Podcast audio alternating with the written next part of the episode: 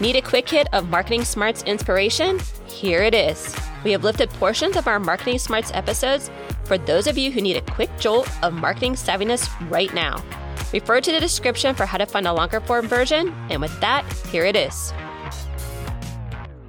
Build a clear and easy to understand referral program. And so I'll take a run at this and then I'm sure you have some more to say and, and some more examples here. But what we're saying here is all right, you know your customer, you've done your homework, you know where they engage, you know what excites them.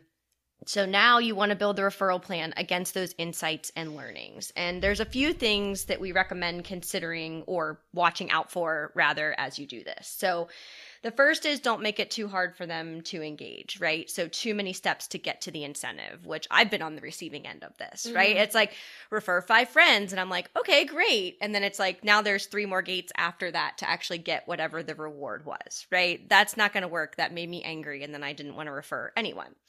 Um, the second is it's a place where being transactional is actually helpful and what we mean by that, because usually you don't hear us talk about transactional so often, but you've already talked about this a little bit, Raul, right? Which is sometimes monetary incentives are the thing. That's part of the transaction, mm-hmm. right? But it's because you're building on something that you already learned based on an insight, based on a behavior that makes that the right thing to do then building them up as your ambassadors or people in the know so they feel proud to share with their friends. So I think your examples before were great about some of the products we're talking about, people may only purchase once or once over the course of many years, right? So you have to, those are tricky situations, probably the trickiest because you want them to keep engaging with you and you want them to be putting those referrals out there. And I think the point of this episode is how do you capture those folks and do it with intention? So really making sure that there's a what's in it for them as you're doing this, especially if you're in one of those challenging situations where they've purchased and they're likely not to again. And then finally, and this is not surprising for anyone that listens to us, I'm the tone of voice police. So make sure your brand tone of voice is authentic. Don't make it all about the sale, of course, but make sure this is one place where you do have to really insert yourself with intention and that is make sure the experience that they've come to expect from you is the same when you get to the point of the referral so again it can be transactional in the what they get from you but it shouldn't be that in terms of what they feel as a result of that so you've got to make sure that they're still connecting with you on that very fundamental brand level in order to make this something that they want to talk about pay forward engage others all of those types of things. What do you think, Raul? I actually thought about two examples of of the kind of like the two items that you mentioned. So the first one, making it too hard for for people to engage. That's the the number one mistake that I see referral programs do. Um, is that I, I always say that, and I say this this during during demo calls with with merchants. Is you know offer something small but easy to achieve rather than a big reward that you're going to make your customers go through loopholes to be able to actually achieve it. I kind of hate calling them out, uh, but there's a company that I particularly love. I love the product. It's called uh, TransferWise. Now it's called Wise, and I've I've been using them for years. And they have a, a, referral program. It's it's I guess B two B, B two C. It really depends on the type of business that or the type of you know user that uses the product, but they, they can be both. Uh, and they're not necessarily e-commerce because uh, they're they're focused on uh, international payments. The referral program is exactly what you just mentioned you need to refer five friends and then each one of your friends need to transfer at least $500 in their first uh, international transfer which and again it's a product that i love they were revolutionary when they came out. I, I was one of the first customers and i still am and, and I, I love them. But they might not not realize that not probably a lot of their users don't have friends that make international transactions regularly. You know it's one thing to you be an user but that, that doesn't mean that everybody uh, or like you know most people that you know have kind of like that same need. So they're making it unnecessarily difficult for people to earn a reward when i'm referring people anyway um, to to the you know to, to the company. And i'm happy to do it but you know coming from referrals uh, it, it kind of hurts me. It hurts me to see that referral program in place because it's it's unnecessarily difficult. Uh, and then you, you talked about kind of like being transactional. I, I think there's a there's an interesting kind of like tangent to that, which is, and this is probably interesting for people who are listening that are not in e-commerce, or more probably in the B2B sector, um, which is not something that I would personally touch in in in ReferralCandy, but I think this situation could definitely speak to them. When you are setting up a referral program on a B2B basis, you need to understand that the person who's making the referral and the person that might get the rewards are not the same person because I could be referring you to, you know, whatever CRM that I'm using, and then you know you'll get a deal um maybe on your first month or your first subscription or something like that. But if I get a subscription on sorry, so if I get a discount on a subscription that I'm not paying for because my company is paying for it, I mean, sure, you know, it's always great to make your company save some money, but at the end of the day, you're not getting personally rewarded for it. So understanding who's the person that needs to get rewarded uh, sometimes it, it's it's surprising, but there's a lot of B2B referral programs out there that don't get that.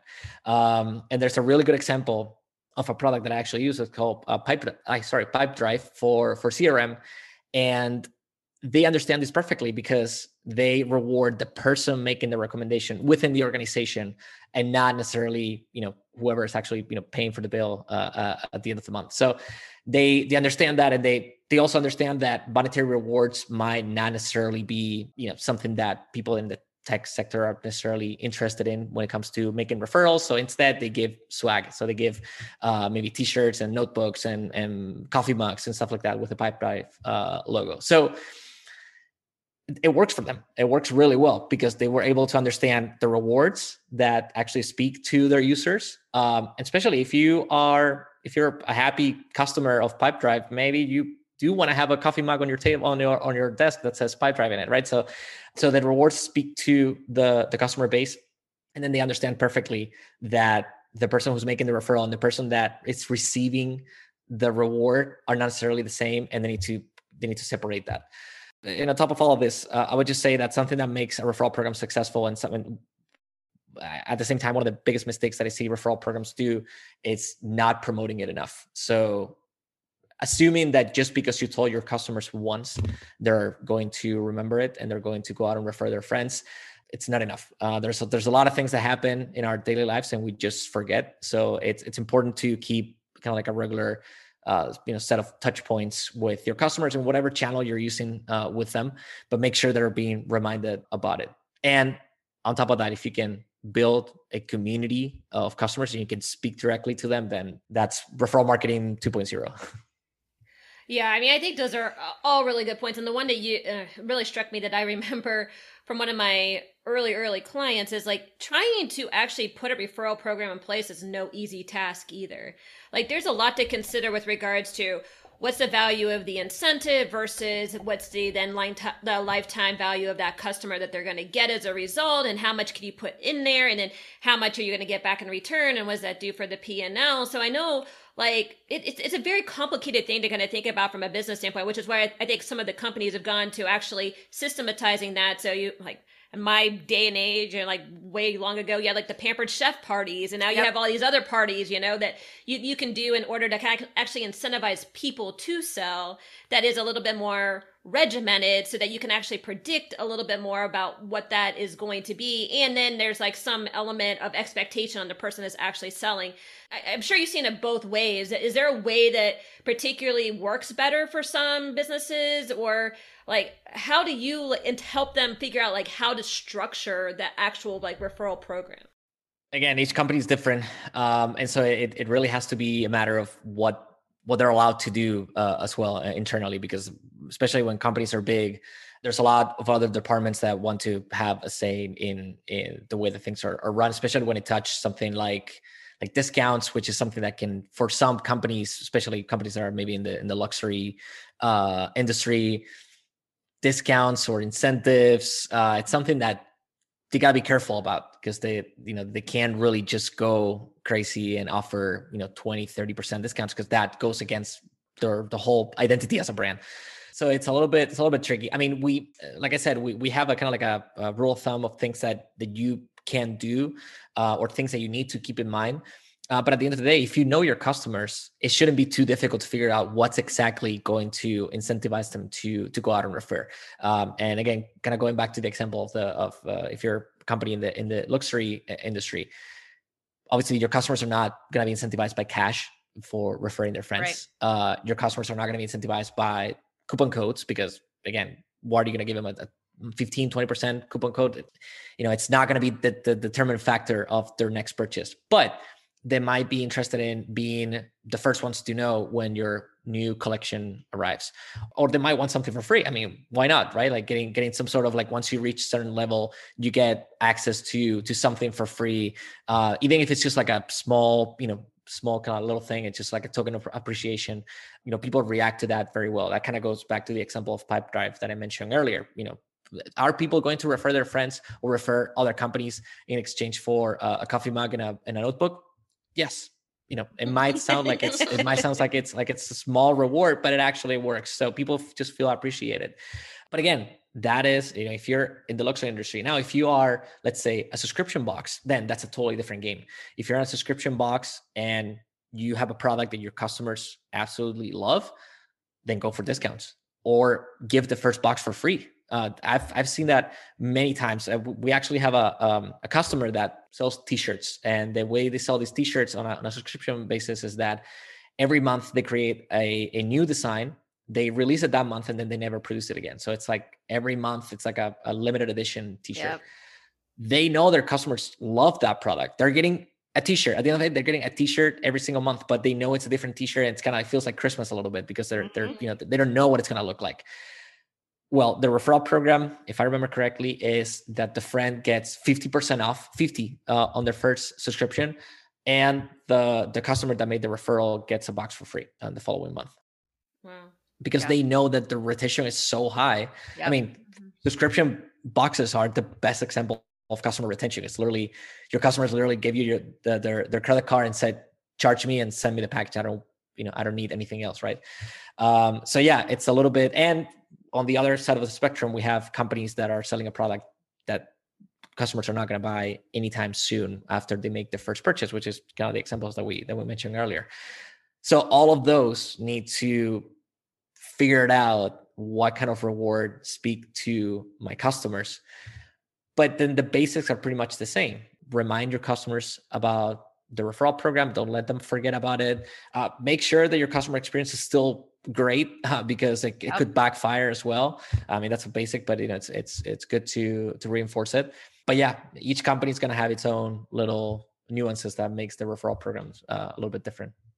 Well, and I think that that actually hits on our next one here, which is create two way interactions with your customers. And so mm-hmm. you just said the idea of making sure that the other side is still good, right? You're still providing good customer service in total, not just focusing only on the referral side of the business. Yep. And I think you mentioned a couple of things that really pertain nicely to this one, like limited edition type things are always good. Um, early access before anyone else can have it, right? I, I think it was Louis Vuitton for a while there that was releasing a, a, limited number of some of these new designed mm-hmm. bags. And you had you know you knew that person that had that bag was an insider if they had it right? Because that was the only way that you got it um, and then i think step two just just things because you've said a few times that small things can go a long way and i think that that's really true if it's stuff that the people will really appreciate. So i think your point's well taken on if it's a coffee mug and a notebook it's a coffee mug and a notebook. But it doesn't matter because you're customizing it quote unquote, according to what this population of people who are your loyal fans are going to want or be mm-hmm. intrigued mm-hmm. by or whatever. And I think that the one on one thing, as much as you can make it feel personalized by that, is really important to showing appreciation for these folks. Because when I think about people that are referrers, if that's a word, um, and I'm mm-hmm. I'm one for sure, right? My big thing is feeling like I'm in the know enough that when someone comes and asks me about X, Y, and Z, right? Right now it's being a mom to young children, that I'm going to have something to offer back to them. Mm-hmm. And so I feel like this, if it's first access to what's new, or it's like I'm getting things that no one else can get quite yet, or I'm getting rewards back that no one else is going to get unless they're part of the program. It's really just making sure that you're continuing to build and preserve the relationship with the person that's making the referrals while you're also trying to get the referrals at the same time. Yeah, and and and also the way that unfortunately a lot of e-commerce brands approach the whole post-purchase experience, it's based on getting the second purchase as quickly as possible. And yes. so mm-hmm. yes. As consumers, we've all probably seen we've, we've probably experienced this. You go to a store, you buy a product, uh, maybe you abandon the card so you get a coupon code to finish your your purchase. Great, you finish your purchase. You're now officially a first time customer. Everything you hear from that moment on from the brand is it's basically discounts or promotions or coupon codes to get you to go back to your store and, and and buy from the from the brand again when you you just made a purchase you might make another one in the in the, in the future but you might not be ready yet so i've i've seen so many brands that their post purchase messaging is just that um, that even running a referral program just so you have another reason to talk to your customers uh, that it's not necessarily encourage them to buy just for that it's it's probably a good uh, uh, kind of like a, a good reason already just to just to be able to say look hey how was your experience? And again it doesn't have to be necessarily uh, to to get them to refer their friends but have some sort of post purchase path in which your customers are going through and they're at least they're being listen and they're they're being you know you're you're kind of like asking for their experience. Maybe you're asking them to to leave a review or follow follow you know on social media or, or know or refer refer a, a friend but at least it's more kind of like a one-to-one conversation with a customer as personalized as it can be because obviously we all understand that most of these you know, everything that, that we get is it's it's pretty much um it's, it's automated. But but you can still have a brand voice and you can still get your customers to hear about you. We uh, we have a customer that's called uh, Baron Fig, and they've been with us forever. Uh, they sell uh, productivity tools, so they sell you know notebooks and and you know like stuff that you can basically use at work uh, to you know planners to organize your work and your life. Okay. If you go to their website, they have um, and I'm hoping that by the time that this podcast out, still they'll still have it. But if you go to their website, they have on the, on the top navigation bar, they have a, uh, a call to action that says get ten dollars or get fifteen dollars, something like that. And if you click there, you go to the referral program landing page and you can basically read about the referral program. They have something in that website that it's genius in my opinion, which is they have a form so you can sign up as an advocate and get your referral link. But they also have a note from the team. So they, the team kind of like wrote just three paragraphs explaining why they're running a referral program. And it feels very, very honest. Um, one of the things that they that they say is that, look, at the end of the day, we're a small company. So any help that we can get to grow our business it's it's much appreciated. And we'll rather spend our money on on you rather than on advertising. Like why would we spend money on facebook ads when we can give it to our customers? So again it's very simple uh, you know once again small things that go a long way. It's it's a very simple message but customers get it. And if it happens that your customers maybe you're also entrepreneurs or small business owners are definitely going to understand what you're going through and they're you know and and, and i think a lot of times companies are trying to hide how big they actually how, how small they are. But you know being honest and say look we're actually a small team. We're trying to you know grow this idea. That can definitely help you resonate with a lot of people in your customer base that you probably didn't know about. Yeah i love that. I love that um the idea of being able to incentivize the help because a lot of times you know when you ask for help it feels kind of like a little philanthropic. Like you just want people you know you feel like it's just you, you just don't feel good doing it because you're like well well help me please but i don't have anything else to offer you in exchange. So it provides a nice like balance of like i'm if you help me i'm going to you know, incentivize you Or i'm going to help you as well. And it is true like you know these small businesses they need that. And this is a really good opportunity to kind of put that marketing that word of mouth marketing into some some really strong action i think by uh, putting together that referral program which is why i was asking you too about like you know the trial basis versus more more mature basis. But you know this could really help um, really nicely in the trial basis of trying to kind of generate a little bit of that news, a little bit of that, um, the good testimonials and, and all those things that you need in order to start kind of getting traction and let all the other marketing channels work for you as well.